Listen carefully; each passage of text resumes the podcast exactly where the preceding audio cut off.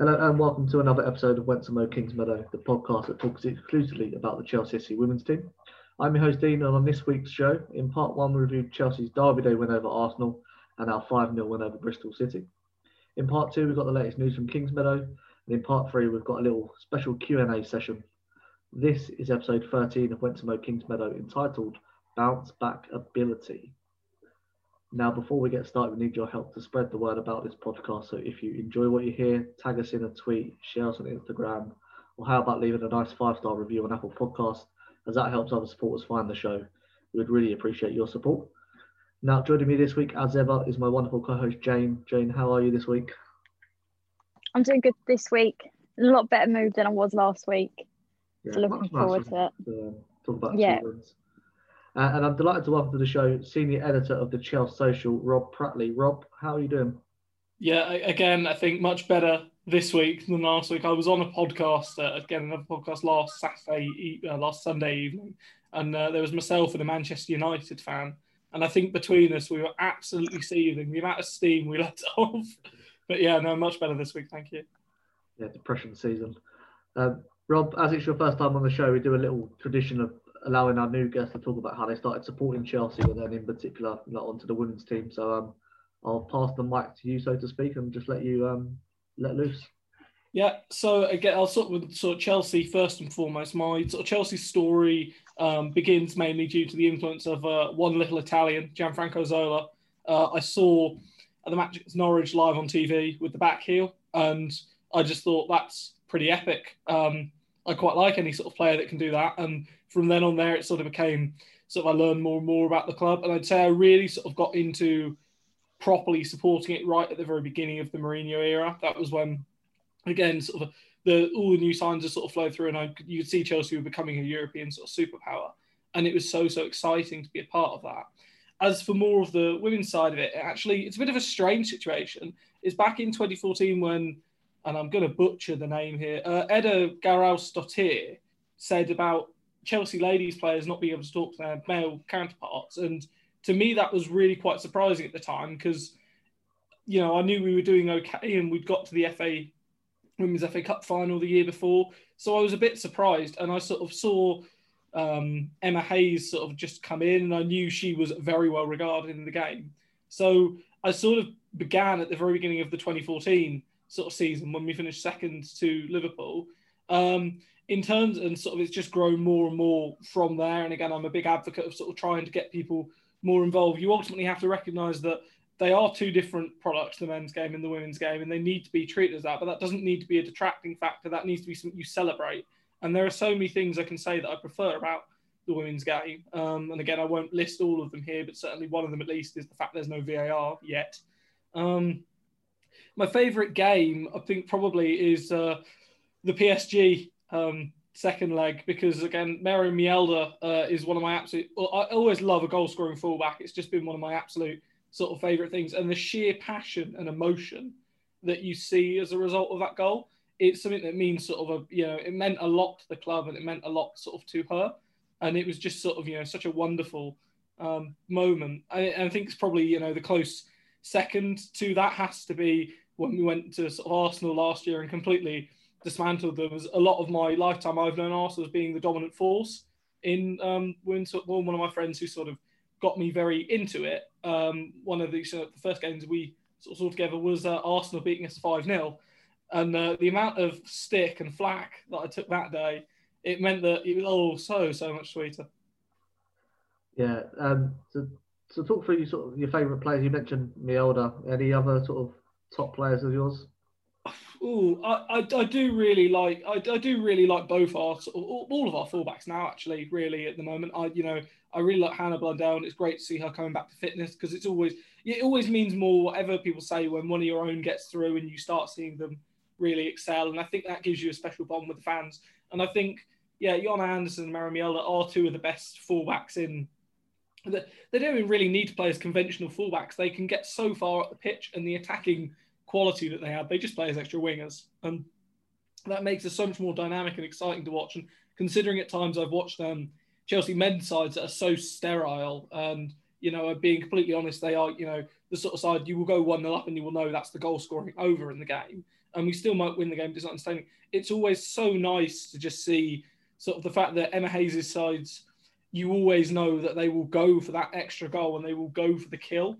And there is the control of the game, but there's such a sort of brilliance and sort of art form to the fact that they will just go off and kill it off. And, you know, we can go from being 1 0 up at sort of 35th minute, and then by the time it's half time, it's sort of 4 0 game over. And sort of, you know, you're looking and thinking, hang on, there's records to be broken here.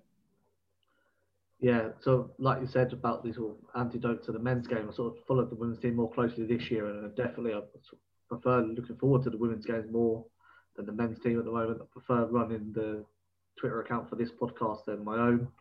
It's hmm. just you know, a much nicer place to be at the moment. Um, tell us about the Chels Social then. It's one of my favourite Twitter accounts, the women's one especially.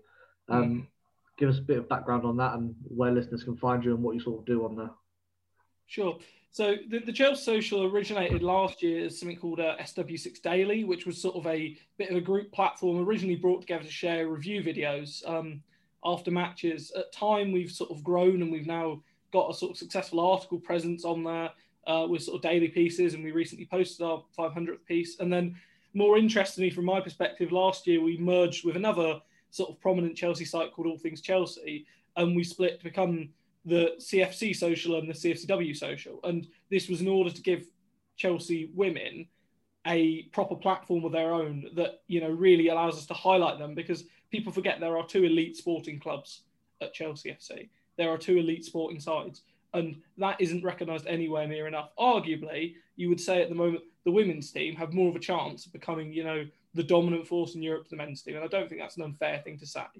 And it was just so good to be able to, you know, We've got a player profile series. We've got members of the squad that sort of follow us. We get great interactions on there. We sort of do the live tweets. And it's so good to just see, you can see the community growing week by week and day by day. And it's so wonderful to sort of be a part of that. Yes. So I want to talk about some of the sort of things we can find when you follow your Twitter account, especially today. It's Pancake Day today. Um, uh, I mean, this was some absolute some absolute genius from our various members of the team. Um, again, again, I'd like to claim credit for some of the best ones here, but you know, the ones that make you groan probably uh, come from sort of my side of the uh, the equation. I have to be honest, but yeah, we had our, our pancake day eleven. So uh, in goal, number one, Carly Telflower. The uh, back four of uh, Maren Milkda, Milky Bright, Magda Lemon Eriksson, obviously captaining, and then uh, Jonna Panderson. Uh, a midfield three of uh, Niam Chokros, Jisoo Yummy, and uh, Naterin Cuthbert. And then uh, the front three of Dreams, really Pan Kirby, uh, Jam Kerr, and of course the number nine, Bethany Egland.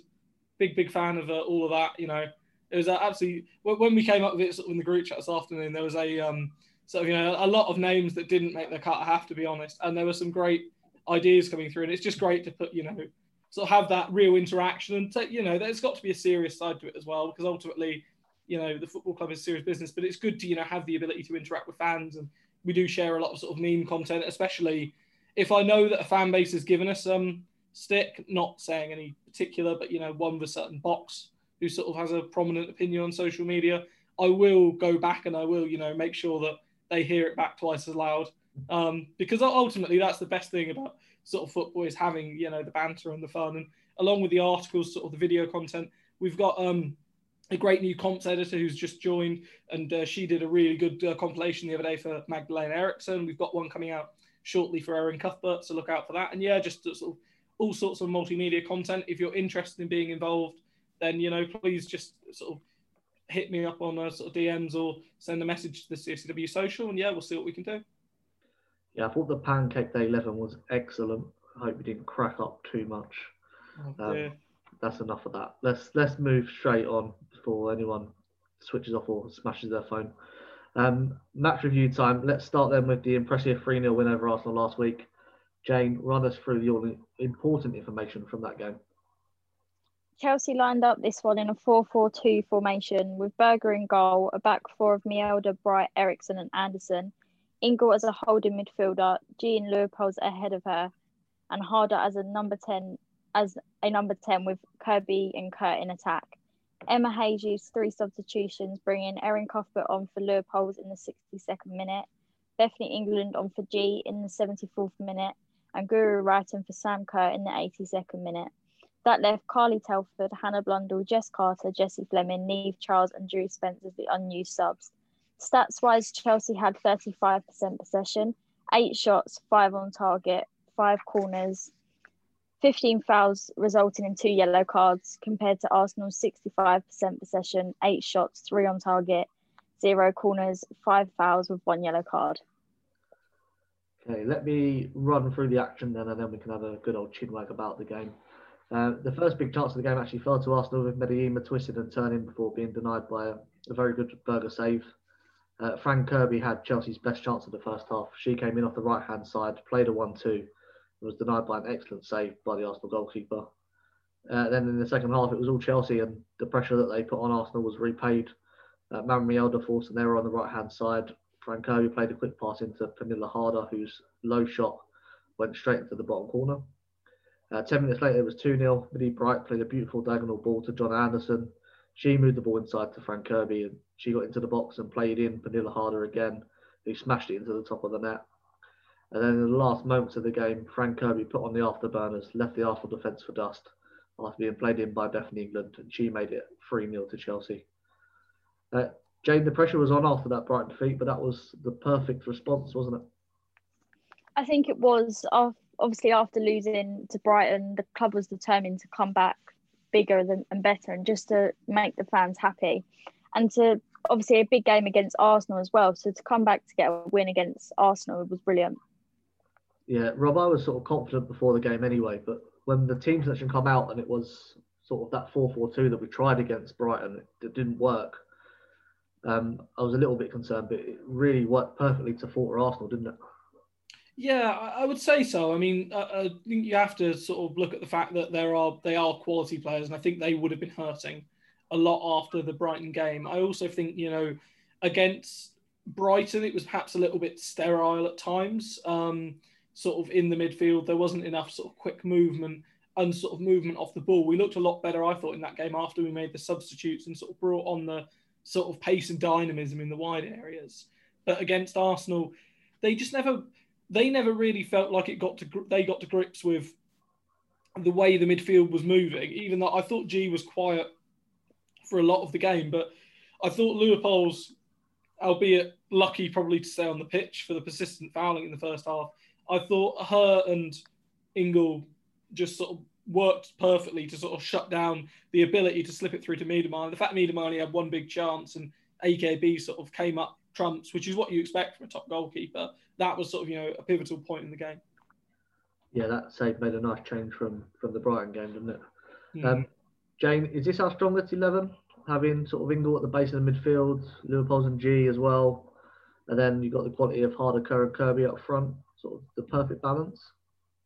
I think that was a very strong starting eleven. I think Leupolz, Ji, and Ingle all do work well together in that midfield, and then you have got the quality with Harder, Kerr, and Kirby all up front, and they've all got potential to score when they get the opportunity. Yeah, I like their. Um, I think it's Jingle Poles nickname, isn't it? The three of them together. Um, Rob, one of my favourite quotes from football ever is in a game of fetch, a dog has 90% possession, but it never has control. Uh, that's something you can apply to this game, can't you? Because Arsenal had 65% possession, but they never was in control of this game, was they? I, was stunned to find out it was, you know, that big a sort of gap, to be honest. I thought it'd be around 59, 58%.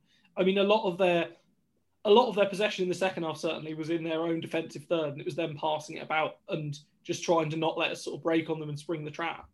In the first half, especially when it was sort of becoming a war of attrition, every time they tried to play out from the back, I felt there was going to be a chance. And every time it looked like we could sort of, you know, cause them damage.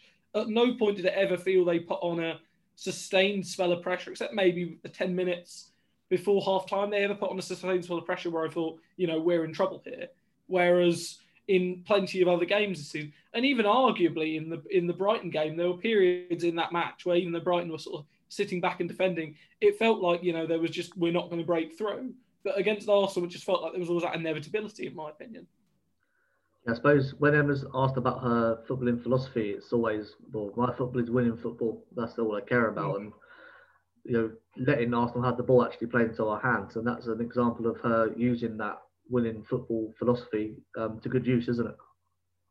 Yeah, I mean, at the end of the day, Emma is right in that sort of in games like that, you will look at that afterwards, and all the fans will remember is that we won 3 0.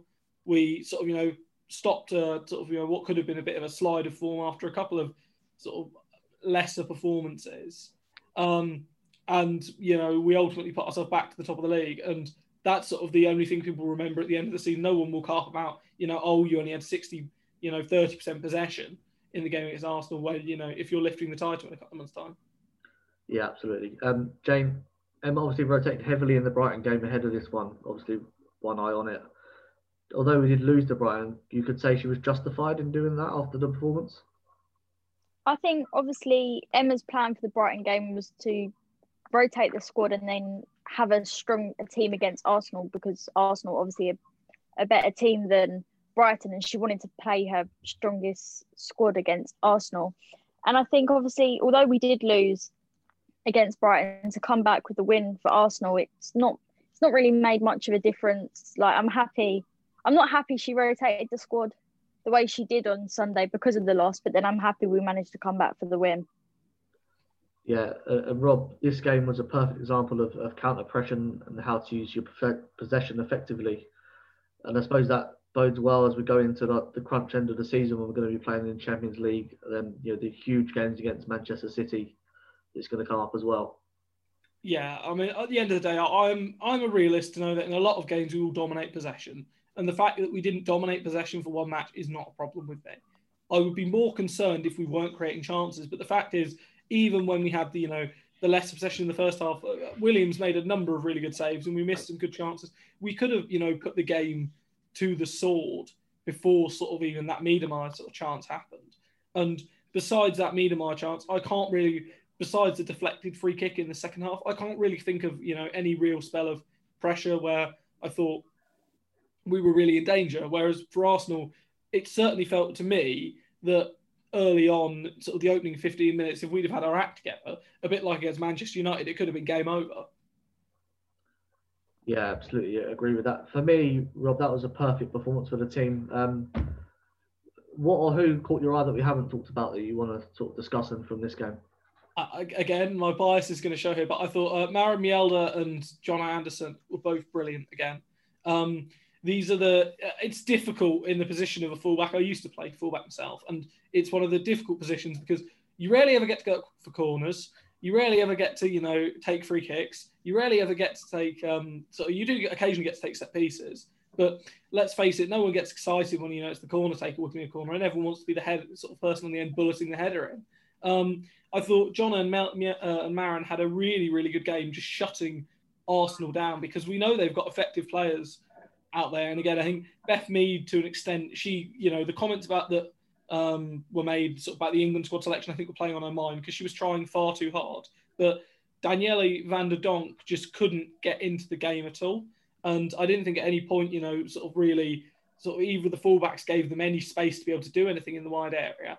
And then that in turn meant that Miedema had to drop further and further back. And she sort of got caught up between that triangle of Ingle, um, Magda Eriksson, Millie Bright. And when you're a sort of lone centre forward, trying marked out by three players, it's really difficult to do anything.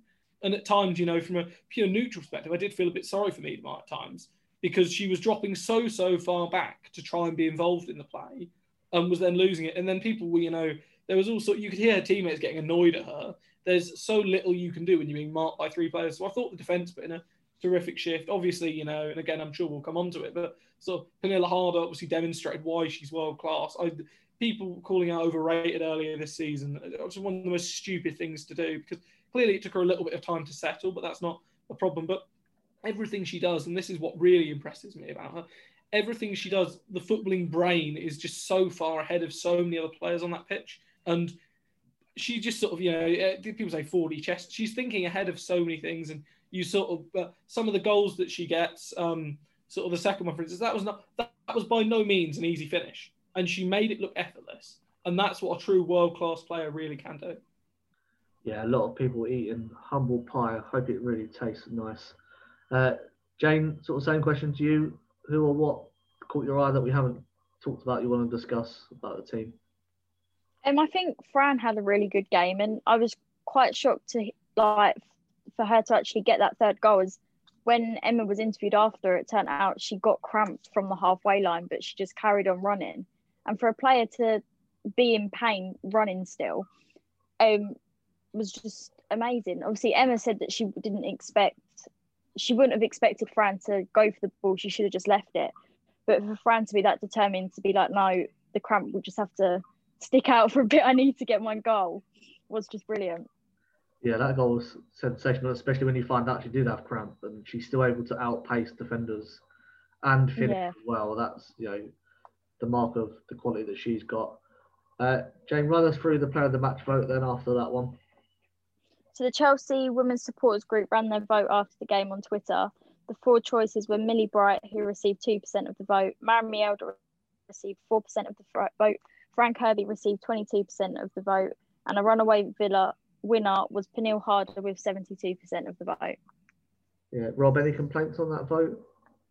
No, I, I, think you can see there that there were two outstanding players in that game, and that that is the reason ultimately why we are going to do better than Arsenal this year is because they've got one true world class outstanding star in Miedema, and there's you know okay they had injuries at the time, but I don't think they've got anyone else on that level. And the fact of the matter is we've got at least four or five players on that level nowadays. Yeah, I think in the Telegraph list, or I think it was the Telegraph, uh, we've got 11 players in the top 100 in the world. Hmm. I think 12 actually. I don't think Fran was included in that list because she was off for so long last year. Just shows the, the quality that we've got. Um, let's move on then to Bristol City. Um, Sunday afternoon, Chelsea obviously taking part in the rearranged fixture. Jane, run us through the fight information of that one. So Chelsea lined up this one in a 4-2-3-1 formation with Berger in goal, Mjelde, Bright, Eriksson and Anderson in defence, a midfield duo of Ingle and Ji, with Kirby, Harder and Kerr supporting England in attack. Emma Hayes used four substitutes, bringing on Guro Reiten and Erin Cuthbert on for Ji and Kirby in the 69th minute, and Jessie Fleming and Drew Spence on for Ingle and Harder in the 82nd minute. That left Carly Telford, Hannah Blundell, and Jess Carter as the unused subs. Stats wise, Chelsea had 72% possession, 24 shots, 9 on target, 8 corners, 8 fouls, no cautions, compared with Bristol City's 28% possession, 2 shots, none on target, 2 corners, 1 foul, no cautions. Yeah, a real Valentine's Day massacre. Um, let's go through the action again and then we can talk through the game. Um, another strong start from Chelsea. They opened the scoring in the 14th minute. Fran Kirby flicking Maren Mjelde's corner in at the front post. Uh, it was 2 0 in the 36th minute. Sophie Ingle completing a slide tackle slash assist uh, to Pernille Harder, who finished well into the to the goal. Kirby got her second and Chelsea's third in the 40th minute. A long Eriksson clearance bounced Kylie into Sam Kerr's path. She ran to the byline, crossing for Bethany England. Her shot was well saved by Baggaley and the Bristol City goal, but she got to the rebound quickest teed up Fran Kirby, who finished excellently into the top corner. The second half provided little respite for Bristol City. Sam Kerr made it 4 0 in the 55th minute. She headed home from a Beth England cross from the left hand side. And England finally got in on the action on the hour mark. She was too strong for the Bristol City defence as she slid in to connect with Harder's cross into the far post. Um, as we mentioned, this really was a massacre. Uh, Jane, I did a review of this game for the Bristol City Vixen cast, and I said I actually felt sorry for them lining up against this team. Now, how much do you think that defeat against Brighton affected Emma's thinking here with the team she picked? Um, I think that defeat did affect who she picked. I didn't expect that team to be the starting eleven. I thought maybe um, Jessie Fleming and Niamh Charles, although I do think Niamh Charles could be injured. She's not been on the bench for a few games now. Um, but I think after the defeat, she just wanted, she's not taking any cautions no more. She's just going to put out the strongest team she's got because she just can't, we can't afford to lose any more games and drop points. Yeah, Rob James right though. She says we can't drop points, but there is, you know, a huge golfing class between us and Bristol City. Was you surprised that she went with just one change, with the injured Leupolz out and England, England in? to be honest, like no, after the Brighton game, I think it was a determination to show that that won't happen again. And in many ways, it was a sort of right. You're my first choice eleven. You showed it the other day, um, or sort of nearly my first choice eleven. You showed it the other day against um, Arsenal. Now you've got to prove that you can do it against everyone else. And I think it, to an extent, it was also a bit of a dress rehearsal, sort of for the cup final. Um, because we have to, you know, acknowledge that I suspect on the Conti Cup day they will be a bit more fired up um, because ultimately it is, you know, a one-off game and anything can happen. And I think it was a determination to sort of, you know, put some, having already beaten them 9 0, to put the fear back into them to an extent because they will have seen that result last week against Brighton and thought, hang on, you know, there's a chance we can do something here. And it's important to sort of, you know, crush that, sort of in the nicest possible way, crush that room. Yeah, it was exactly. And I want to pick up the midfield duo actually of Ingle and Ji because it's an area of the team that I've often felt lacks balance sometimes with Leupolz and Ji. Mm. Um, but in this game, it, it, worked really well with you know Ingle sort of covering the whole midfield and, and Ji's allowed to do whatever she wants to do basically. Um, they really complement each other well, didn't they? Yeah, I mean, I'm a big, big Sophie Ingle fan. I think one of our a, a defining factor for me of a lot of top teams throughout history is that world class player just sitting in front of the back four, or that very, very good player just sitting in front of the back four, mopping up, just tidying up, putting the tackles in. And yeah, I thought Ingle was brilliant. Again, uh, uh the tackle for uh, Pernille Harder's goal was just superb because it just stopped. They were going to break. It just stopped them right in the tracks. And you know, when you put in a challenge like that, you get that split second where everyone's a bit surprised that you know you've put in such a strong and firm tackle. And it's in that split second where the best players can react and use that time. Um, I, I, thought Ingles sort of, you know, because she was sitting sort of deep, and you always had the situation of sort of the five-five in many ways with the formation. But Ingle, because the line was pushed so high up, and Ingle was able to sort of sweep in sort of their defensive third, you meant Ji could sort of get up into the box. And then that also means that your wide players can sort of push a bit wider and really affect the area from there. And you can just push your centre forward sort of really into the thick of the action. And it means you can just keep the pressure on sort of relentlessly. And that, that's the thing that really, in the first half, even before, you know, uh, before we'd even scored, I thought, you know, the performance five minutes in, I was already ready to say, right, this is the best performance against Brighton because there was that intensity and that fire that wasn't there the week before. Yeah, I think we're going to look back on that Brighton game and say it was the best thing that happened to us that season. Um, Jane, you probably have to admit that Lucy Bronze is the best right back in the WSL at the minute, but Jonna Andersson continues to go under the radar on that left hand side. Um, is she criminally underrated? Um, I think Jonna Andersson is really underrated. Obviously, people say even like Lucy Bronze the best right back in the world. Some people are going to disagree with me, but I really don't think she is, in my honest opinion. I've watched just even like even when she plays for like England and even though she plays for Man City, I've watched games and you just don't hear as much as you'd expect to hear from her. And personally, not just because Jonna plays for Chelsea, but I do personally think Jonna is better than Lucy Bronze. Rob, as the fullback aficionado, um, you know, chief. Uh, I, I, mean, yeah, I, I, mean, I, I'm curious to actually know who you do think is better than um, Lucy Bronze out of interest at, at right back. Um, it's like Lucy Bronze is a good player, but there is just games I've watched and I'm like, I don't, I don't, I obviously do rate her. Like she plays for England and she is a good player, mm-hmm. but then I do, I would prefer like Jonna over Lucy.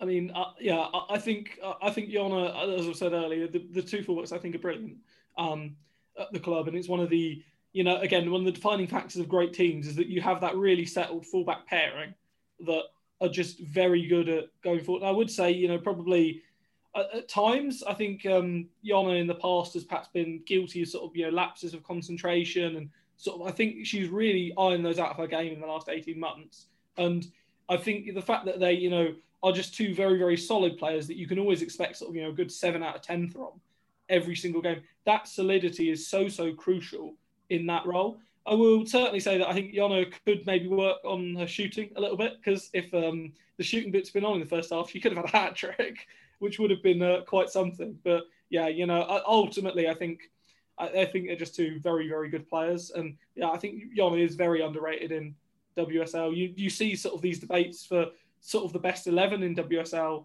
And you often see, you know, Millie Bright and Magda sort of featuring, um, but you don't normally see the fullbacks sort of getting the recognition. I think.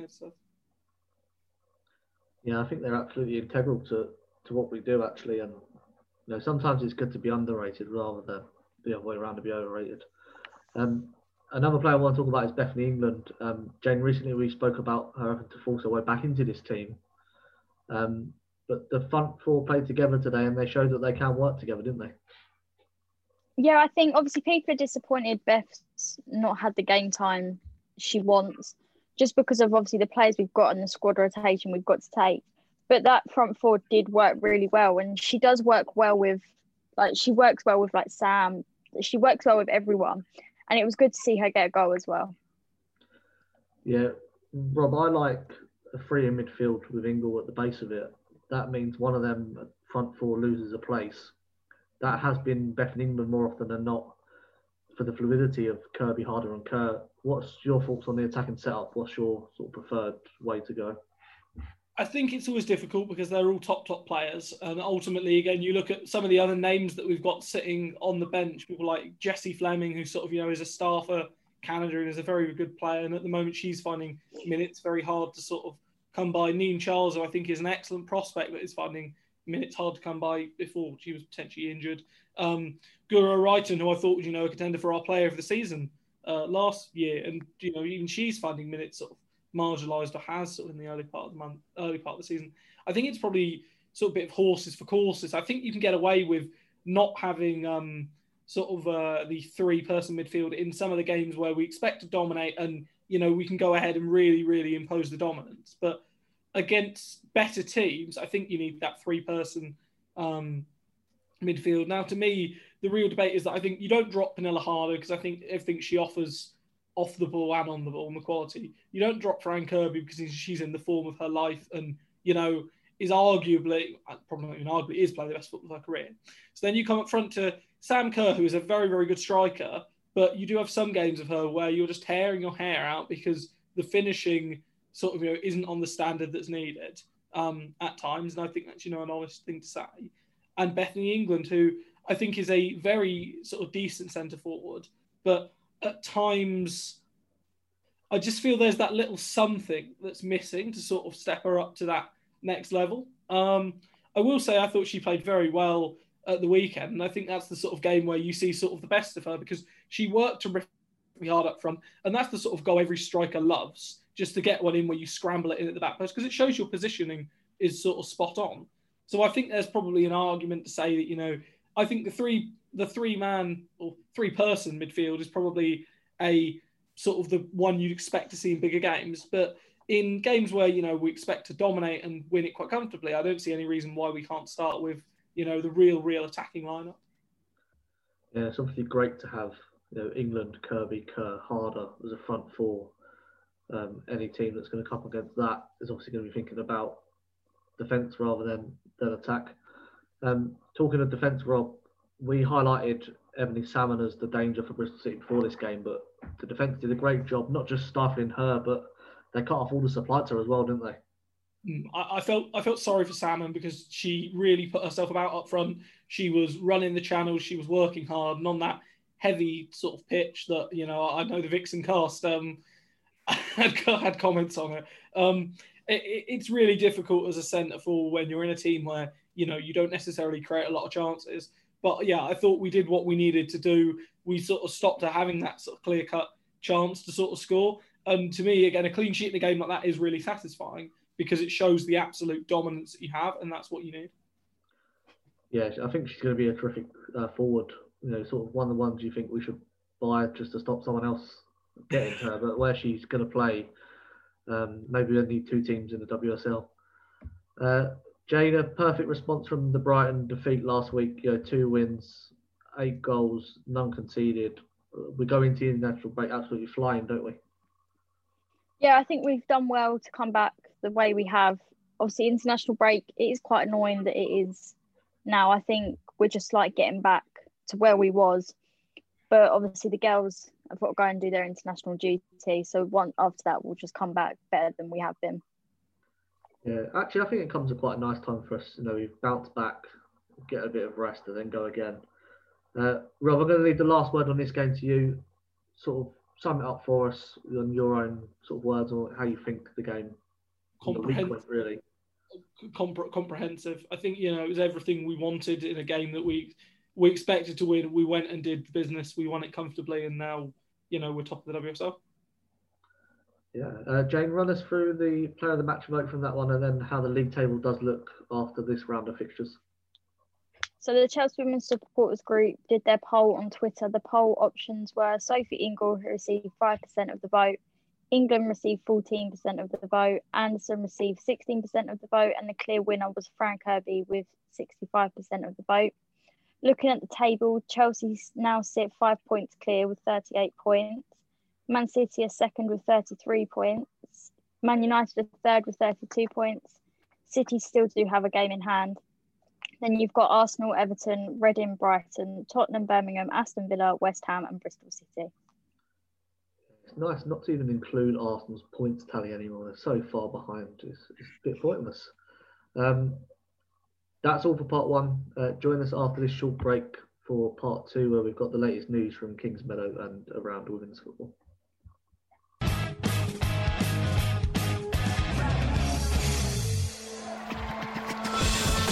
Real fans, real opinions. For Chelsea fans everywhere, this is the ultimate football app for you. For match highlights, interviews, and the best Chelsea videos and podcasts. Download the free CFC Blues app now from the App Store and Google Play. Footballfancast.com.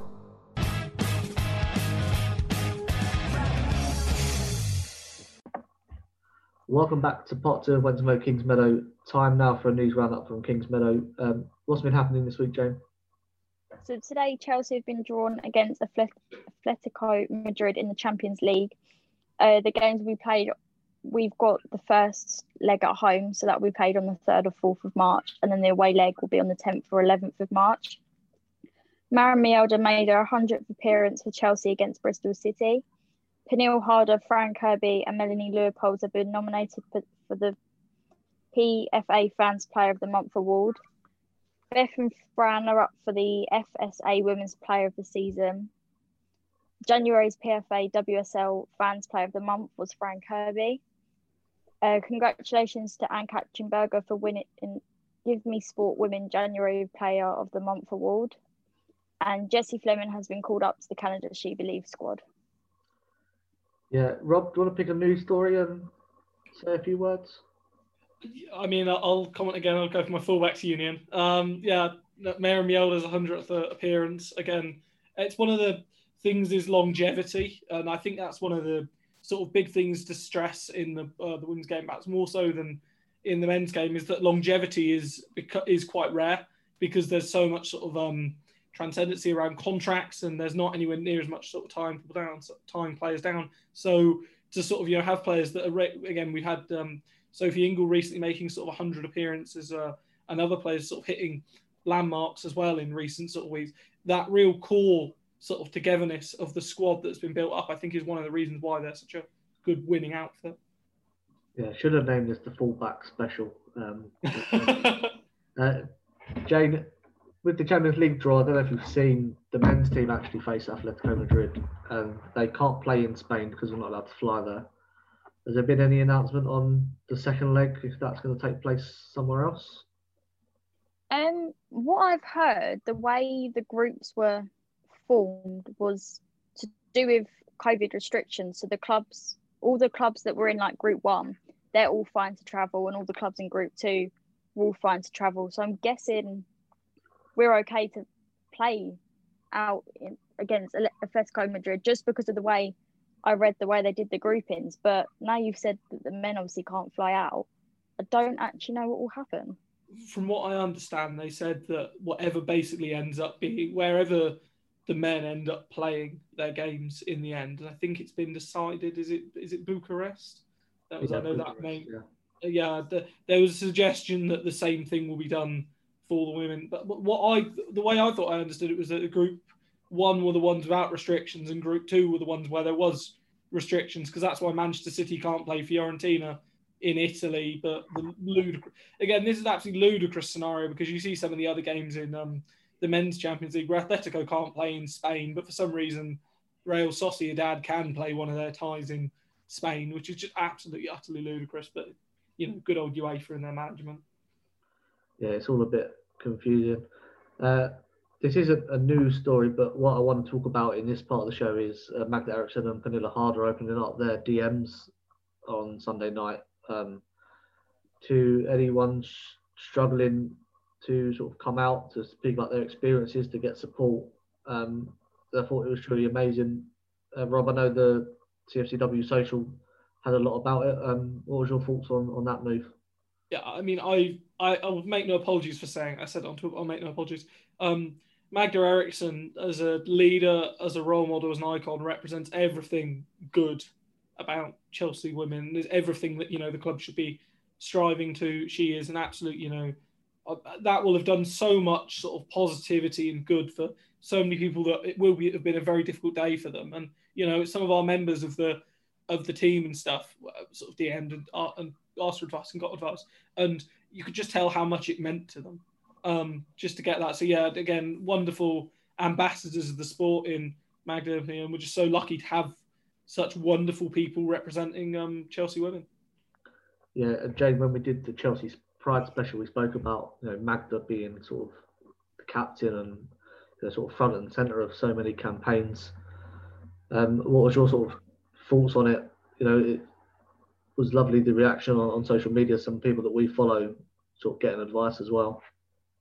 Yeah, I thought it was really nice of them. I think after the photo came out of the World Cup of Magda and Pernille kissing, I think they have been like the main focus of like the topic. And for them to be generous and open their DMs up for people that are struggling, because in this day and age, people are scared to come out because of the abuse and like backlash they get. So for them to offer free advice just to help people out, I think was really nice yeah, it's, you know, from, from Magda's point of view, it's you know leadership on a scale that goes above and beyond you know the duty of a captain of a football team. You know, it goes beyond football. It's you know a societal thing that she is you know using her status and her position to to further you know people that maybe don't have the support around them that they need you know to be there for them is, fantastic. Yeah, well, what we said in that Chelsea Pride special was if you don't support, you know, the LBGT, so I've got that completely wrong, LBTQ plus community, then you can't support Chelsea because they're a huge advocate of that. The captain and the record signing are in a relationship together. So, you know, it's 2021. I shouldn't keep having to have these conversations, but sadly we do. And, you know, I'm so proud of Magda and, and Pernille for doing what they did and, and for being so open and supportive of you know those who may need some support. Um, let's obviously it's hard to move on after speaking about a, a subject as deep as that, but we're going to have to. Um, we normally do a loan report here, um, but there is no loan report because Birmingham City's game with Aston Villa was postponed. Uh, the reason we're even mentioning this is that it was called off five minutes before kickoff. Uh, Rob, it's not a good look for professional women's football, is it? I, am going to be honest, it's a farce. Absolute, absolute farce. And you know, I, I was appalled to read some of the stories subsequently about about the money that was involved that you know that, that they refused to put into it. Um, the club owners have stated at some point that you know the budgets for the men's side and for the women's side, and it was just horrendous to see the disparity. Um, it was due to, I believe it was due to be on FA Player, and they sort of did a lot of promotion of it, sort of being on. So you know that was obviously quite embarrassing from their perspective because you there was a great chance last week, especially with um, sort of you know limited to get. I don't think Villa Villa weren't involved in the FA Cup. There was a great chance to get fans of you know the men's team into it to watch a second City derby because ultimately, if you're a Villa fan and a Birmingham fan, the only thing you really care about at any level is seeing you beat the other one. And it's the same as a lot. I know an awful lot of um, Chelsea fans at Chelsea Mentors that last week, the first time they ever tuned into a Chelsea game was that Chelsea Arsenal match because they wanted the chance to see us beat Arsenal or against Spurs a couple of weeks ago. And the fact that, yeah, the money could be sorted out and it was so dreadfully sort of shambolic and, you know, it was just sort of announced. Even the players looked bemused and it was absolutely ridiculous. Absolutely ridiculous. Yeah, again, I suppose you know, even the pitch that we played on against Bristol that was atrocious. Um, I suppose that and the, the Birmingham game highlights the strides that women's football still needs to take in order to you know not be on a level playing field. But I suppose, be professional. I think yeah, the pitch was awful on Sunday. That's I feel like that's sort of a pitch you'd get like some Sunday league football in a field or something like that. I think I think personally the men's team needs to help their women's team out a bit. Obviously, the likes of like Chelsea and City, you've got the support from the men's club. Mm. And I just think obviously to grow the women's game more, you're just going to need the support and to play on it like the women's league is a professional league and to play a game of football on a pitch like that, I just think it's disappointing. Yeah, and I suppose Rob, when you're trying to grow the women's game, where the men's game is so established, you really can't afford to have anything mistakes like that that make you look amateurish because it can turn people off straight away, can't it? Yeah, I was absolutely, uh, absolutely furious at sort of seeing that story because it's the sort of thing where you, you look at that and the people that want to criticize, you know, women's football and sort of drag it down, that's just giving them even more ammunition for it and giving them, you know, a free hit at it. And it's so sort of, you know, there will be so many fans of both the two sides and more you know, general fans who are going to be so disappointed to have not got to see that match because ultimately it's a big match for both sides involved. But more importantly, it's meant to be sort of you know being treated as a spectacle and being treated as a sort of big match in the WSL. So to sort of have it treated that way, you wouldn't. Again, the obvious thing says you would never see a men's second city derby called a five minutes beforehand because of issues with the pitch. Why should this be any different? Yeah, exactly. So hopefully, within I don't know when to say a timescale, but the more we highlight the ridiculousness of these situations, the, the quicker they're going to resolve the issues that, that cause them in the first place, and we can see you know strides made, I suppose, in the in the future.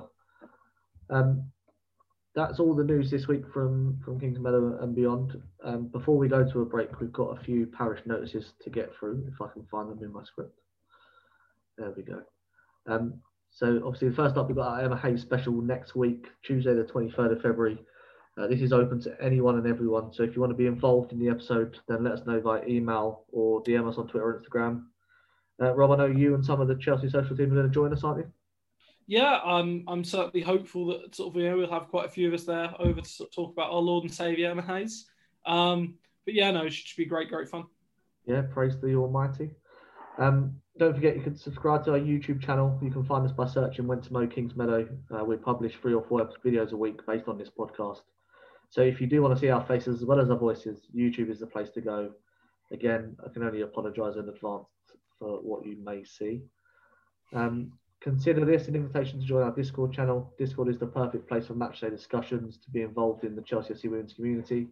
Uh, so make sure you download the Discord app, search for Went to Mow Kingsmeadow, and hit join. Uh, we look forward to seeing you there. We'll also leave a link for that in the description. I'm going to work out how to make one that doesn't expire as well. Um, I've heard you can. Do I actually found out a way.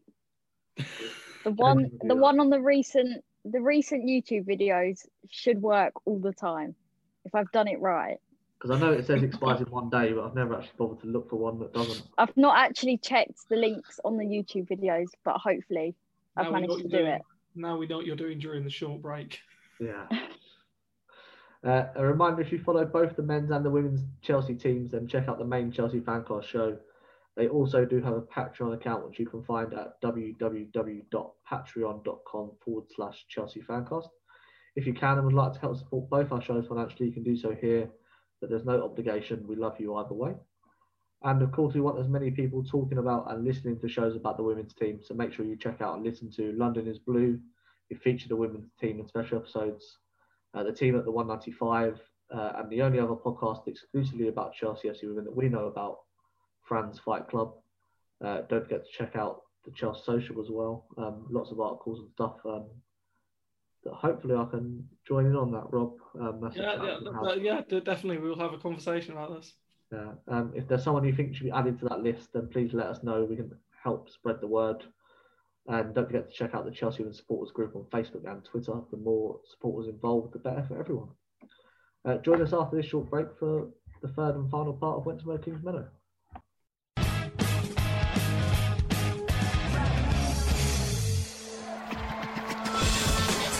Fans, real opinions.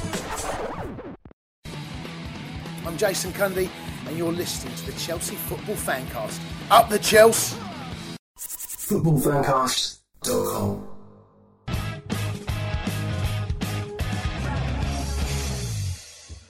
Welcome back to the third and final part of Went to Mow Kings Meadow. Uh, now, there's no game to preview, so I thought it'd be nice to host a little Q and A. Uh, we asked for your questions. So, Jane, what do the people want to know? So at Meg Ahin, sorry if I've pronounced that wrong. Um, what's been your favourite goal so far? If you could pick one player to come back to Chelsea, playing or retired, who would you choose and why? Uh, Rob, I'll let you take the first hit on that one. Uh, so uh, the favourite goal, uh, uh, again, I'm assuming Meg means this season. Um, I think it's got to be uh, Niamh Charles's volley against uh, Manchester City in the Conti Cup. I, I made a absolutely horrendous noise that you know I got to a point where I was nearly ready to go knock on the neighbour's door and apologise because I'm sure you know they must have been assuming someone was getting strangled live. Um, at sort of at the time. In terms of the player to come back, again, again, it's quite ironic um, about the draw state. Uh, it'd be Hedvig Lindahl because I think as good as AKB is, and I think she's brilliant. I think Lindahl was, you know, it would be fair to say she's the best keeper in the world. And I think, you know, if the if you're looking at positions where we can improve the squad at the moment, that's one of the few ones where you could say, actually, you know, there are better keepers than AKB. Um, and Hedvig Lindahl was just so, so good and commanding and just so, such an excellent player. And that's why it's going to be such a pain to get past her during the UCL. Yeah, I think I'd have to agree with the, with the Niamh Charles goal. Um, you know, between that and Sophie's in that game, just something about that Niamh Charles last minute equaliser that made it, you know, a bit more special. Um, for me, I'd like to see Eni Aluko back up front, playing behind, you know, in front of you know Kerr, Kirby, and and Harder, and seeing what they can create for her. Uh, Jane, what was yours uh, favourite goal? Um, I think favourite goal would have to agree with you both. Either Niamh's goal or Sophie's, um, just because they were brilliant. And to the Niamh's goal was obviously to keep us going and get that win eventually. Um, one player I'd like to come back to see, I think Katie Chapman. I think she was a brilliant player when she was playing. She has tweeted sometimes saying like she wants to come back and like she'd love to like put her boots on again. So who knows? She might come back from retirement, but it would be brilliant to see her playing again with the squad we've got now. Yeah, it'd be interesting to see some of those players from sort of 2014, 2015, how they mm. would sort of fare now, because I think the level is definitely raised. And can they raise with that level? Would be interesting, sort of hypothetical question, I suppose. Um, who else has been in touch, John? Um, at MUFC Sam, in recent years, we've seen teams such as Chelsea City, United, Everton, etc., start investing more money into their women's team on a regular basis. As more big clubs, in terms of finances, start investing in women's teams, do you think it will become much harder for the likes of Reading, Birmingham, and Bristol to compete with them? Or do you expect them to thrive under the challenge? My worry is eventually money will become an immersively crucial deciding factor in the WSL which could do more harm than good in the long term? I think there's already a deciding factor in the haves and the have nots already. Mm. Rob, what's your thoughts? Do you think? uh, yeah, I mean, I will say that I think you know one thing. I will say the good thing about last week's uh, result uh, against Brighton and also the uh, Reading beating Manchester proved that you can still get these upsets and it's not a case where every single game is a cut and shut result. Um, ultimately, in at all levels of football, it is increasingly becoming a money game, um, and you know that has to just be acknowledged and be honest. What is more promising, however, is that we're no longer just seeing a sort of big two or a big three emerging. There are, you know, certainly at the start of the season, four, five, six players, uh, six teams you're looking at, sorry, where you're thinking they could do something. And if they can all start building on what they're doing and keep it and keep on building it, then that can only be a good thing. When you add to the fact that you've also recently seen teams like Burnley announcing that they're going to start supporting the women's side more, teams like Leicester sort of doing it more and more as well, that can ultimately, hopefully, create a more a, a more competitive and balanced WSL. And again, people sort of say that it's the sort of you know doing more harm than good. I, think it's difficult when you, you look at it from a neutral perspective and sort of from a purely sort of you know isolated perspective because let's not pretend in the men's game that you know you don't see absolute drubbings and larrupings of teams that have lesser resources. It would be a fallacy to pretend not so. Um, they are just more common in the women's game, and that's due to the fact that there is a bigger golfing resources. But I do think that certainly at the top level um, and the top of the league, that golf is becoming smaller and smaller, and you are starting to see a group of elite teams on one level, more level playing field. Yeah, I think like especially the men's game, there's a uniqueness about the Premier League that any team can beat any team. Whereas when you go to you know Spain, it's you know Barcelona, Real Madrid, Atletico Madrid, and then the, the quality really drops off below them. So if you've got Sevilla and, and, other teams, but at the bottom, you know, there's no hope at all. Jenny, I suppose if the women's game can keep that sort of Englishness sort of in it, then it doesn't matter if some teams have faster resources because on their day, teams can beat anyone. I think I would like to see the clubs investing in the women's team a bit more. Obviously, Liverpool's women's team last year, I think Liverpool as a club could have done a lot better mm. for them with the like the ground they was playing at was appalling most weekends. And I just think with a big club like Liverpool and where they're at today, I think they just could have helped their women's team out a bit. But I do think like the teams that aren't getting the help they need, I think they will still be all right. Yeah, I suppose financially it's you know a drop in the ocean for some of these teams if they supported them. I mean, mm. Pernille Harder is the most expensive player in the WSL, and she costs three hundred thousand pounds. Some footballers get that a week in their wages. You know, so you could have a squad of players that could compete for, for European titles for not a lot of money. And I think now's the time, and I think teams are realizing that to really get involved and, and get invested because they're going to get the payback of that I think very soon. Who's next on the list, Joe? Um, at that Chelsea pod, who is the best Chelsea women's player of all time? Your favourite player of all time, and how good a chance does this team have of winning the Champions League? Uh, Fran Kirby. Uh, my favourite player, I mean, you would say Fran Kirby. My actual, my favourite player is Erin Cuthbert at the minute. Um, and how good of a chance do they have? They have as good a chance as anyone, I think. The the draw and the, luck of it, I suppose, helps you get to the to final. And in the final, this team's good enough to beat anyone in Europe, in my opinion. Uh, Rob, what's your thoughts? Uh, yeah, I mean, best Chelsea women's player of all time. I'm going to be a bit. Uh, I'm going to say Ji So Yun because I think she's, um, you know, when she came into the WSL and you see the quality of that's gone between sort of you know from 2014 to 2020, she is one of the few sort of players you can say that has genuinely, I think, kept at that same outstanding level all the way through, and that longevity is amazing. Um, favorite player of all time? Again, it probably has to go for a combination of either Katie Chapman or Claire Rafferty. Uh, Claire Rafferty because she is a, sort of a wonderful leader and a fantastic sort of player and ambassador for it, and Katie Chapman just for the sheer ability to win. Like I think that's a massively underrated sort of thing, and being brave enough to step across the divide because she possibly, you know, was starting to see the power balance shift. I will also say that you know there's a slightly biased note. They both also do follow the uh, at CFCW social, so you know that's a uh, always a, a, plus in my book. In terms of um, winning the UCL, I think let's be realistic that you're probably going to end up facing one of Lyon or Wolfsburg in the final.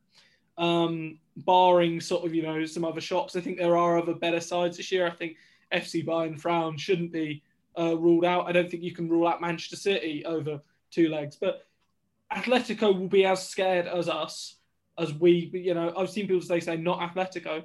We have absolutely no reason to be scared of them. If you want to be the best, you have to beat everyone else, and that's part of you know showing why you are champions of Europe is the ability to beat teams that are good teams.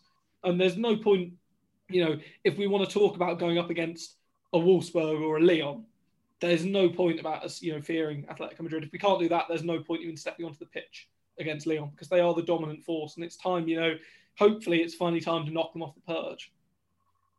Yeah, I'd agree with that. Jane, who's your favourite of all time? Um, I think best Chelsea player of all time would be Fran. She's just phenomenal and she's got better and better over the years. Um, favorite player of all time, I think I'd have to say Katie Chapman, just with her determination with the team and just like the way she played. And I think we do have a good chance of winning the Champions League.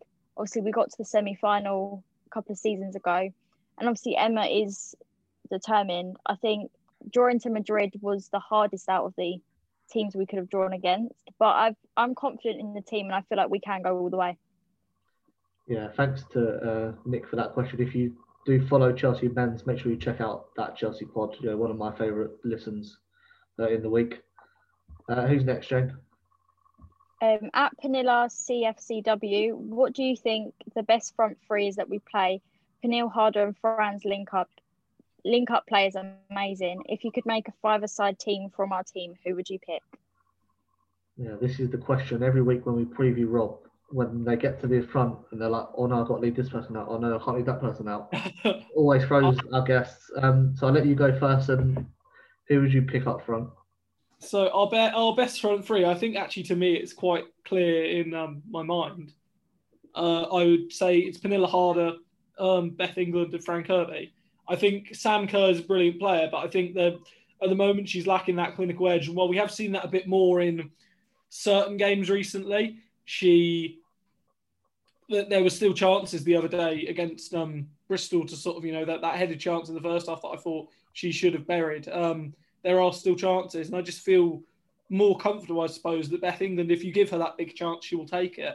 So if I'm completely honest, that, that's my sort of front three. Um, yeah, I think Harder and Harder and Kirby's um, link up play together is just a sign of two world class players. That world class players make it look good with one another because it becomes easy to them.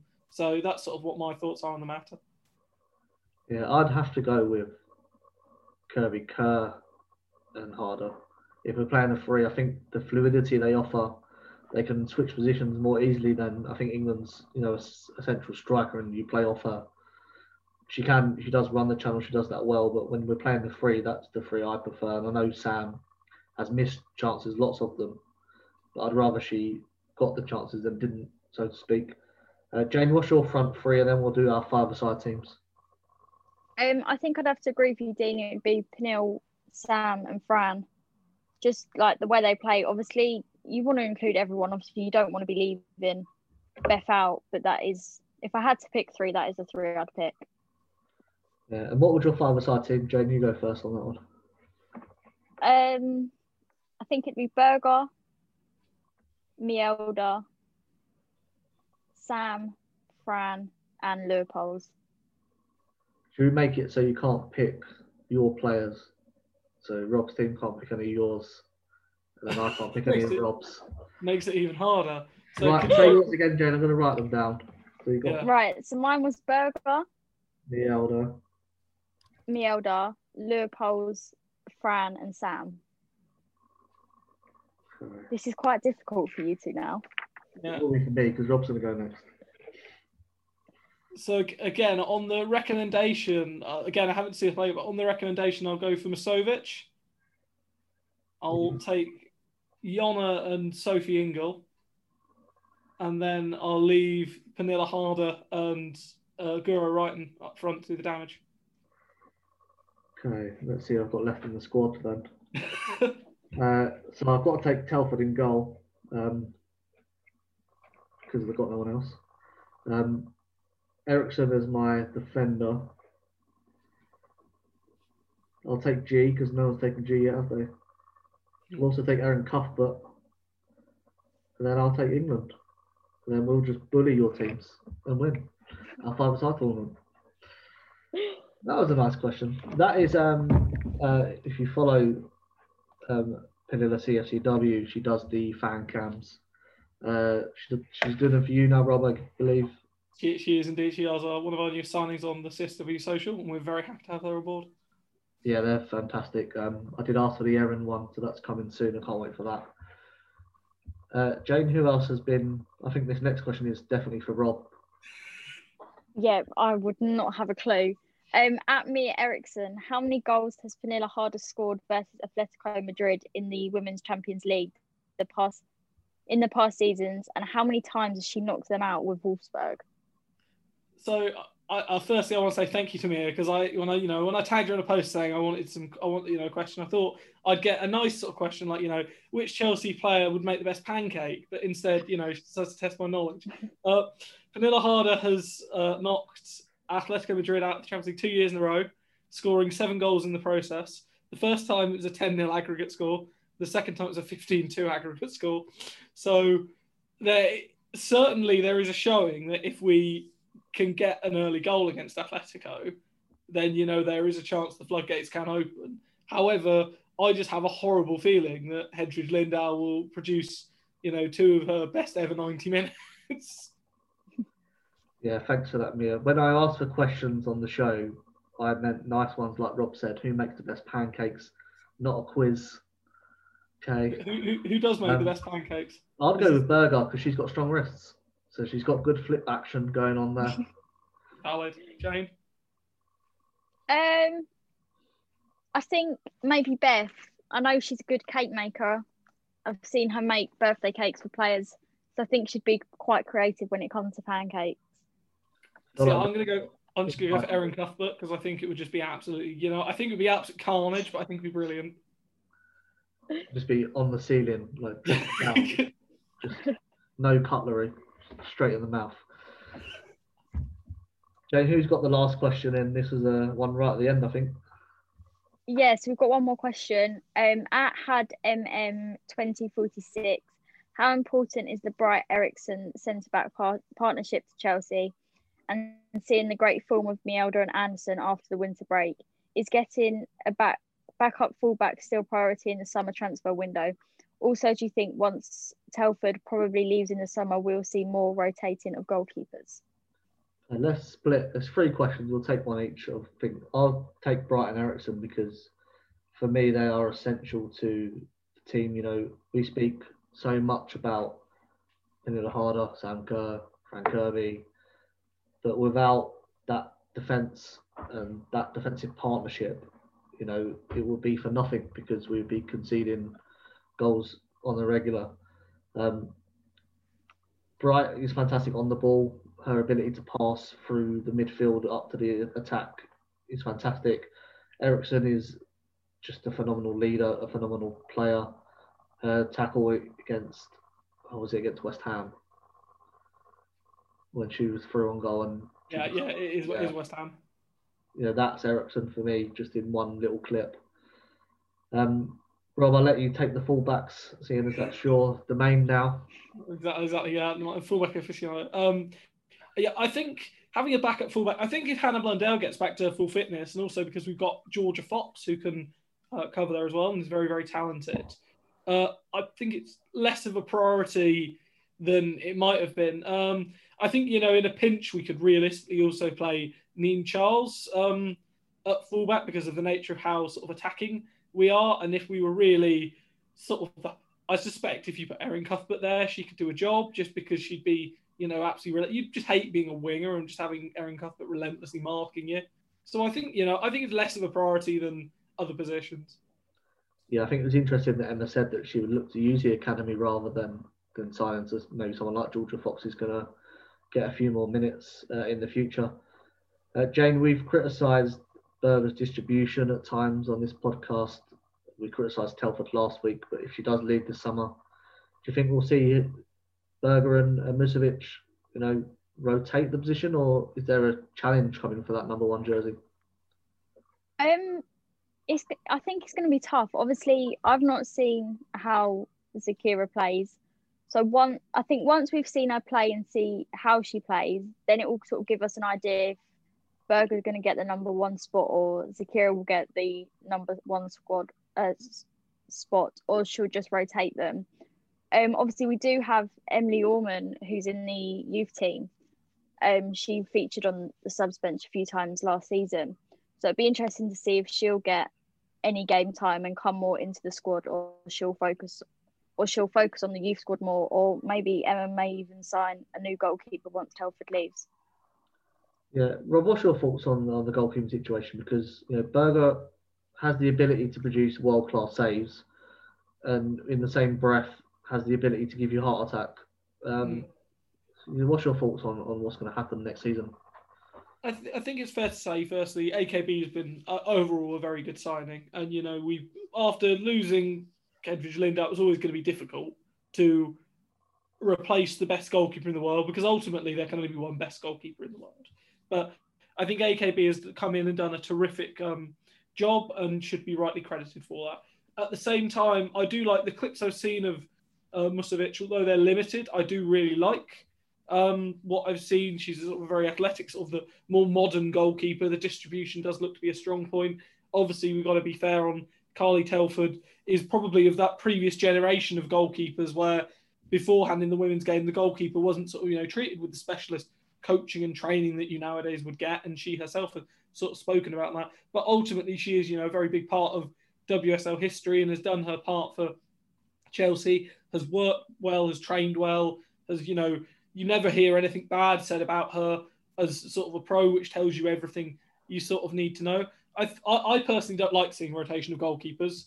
I think you should have a clear number one it should be clear who it is and then you should have a number two who's pressing the number one and forcing them always to be on the same level. At the same time, you should always trust your number two. And this is why I'd like to see Orman personally go out on loan because I don't think it's good for a young goalkeeper to be playing youth team matches, especially in youth teams where, because Chelsea's youth team are quite dominant, it's very difficult for a young goalkeeper to get experience because a good save is a good save, whether you're in the Premier League or you're playing in park football. That's where being a goalkeeper is in a unique position you can have a really good season as a goalkeeper and your team can be relegated. Last week, you would say Sophie Baggaley was Bristol City's best player, and you know they were lost five 0 It's a strange position in that regard, and it's something that you know we have to probably consider out in the longer term, looking towards life, you know, post Carly Telford and towards maybe seeing Musovic as the new number one. Yeah, definitely going to be um, one of the things to watch as we go into um, the 2021-2022 season. Um, sadly, that's all we've got time for this week. Uh, as we mentioned, we'll be back next week for our Emma Hayes special podcast. Um, Jane, a pleasure to talk to you again about this wonderful football team. Looking forward to next week. Yeah, I'm looking forward to the uh, episode next week by Emma Hayes. Yeah, uh, and Rob, thank you um, so much for giving up your time to join us. Um, yeah, great to, to hear your opinions on the team. Um, you'll be back next week as well, won't you, for the um, Emma Hayes. Yeah, I should be back and hopefully I'll be able to bring along some other members of the CSW social. So that'll be excellent. Yeah, looking forward to that. Um, remember, you can follow us on Twitter at Mow Kingsmeadow, me at Dean Mears, Jane at Jane Chappell X, and Rob at RJP Journalism. You can also find us on Instagram at Went to Mow Kingsmeadow. Uh, don't forget, you can contact the show via email and get your points heard. That address is went to Mow Kingsmeadow at gmail.com. Uh, that's all we've got this week. So thanks for tuning in. Until next time, Chelsea fans from Kingsmeadow to Wembley, keep that blue flag flying high.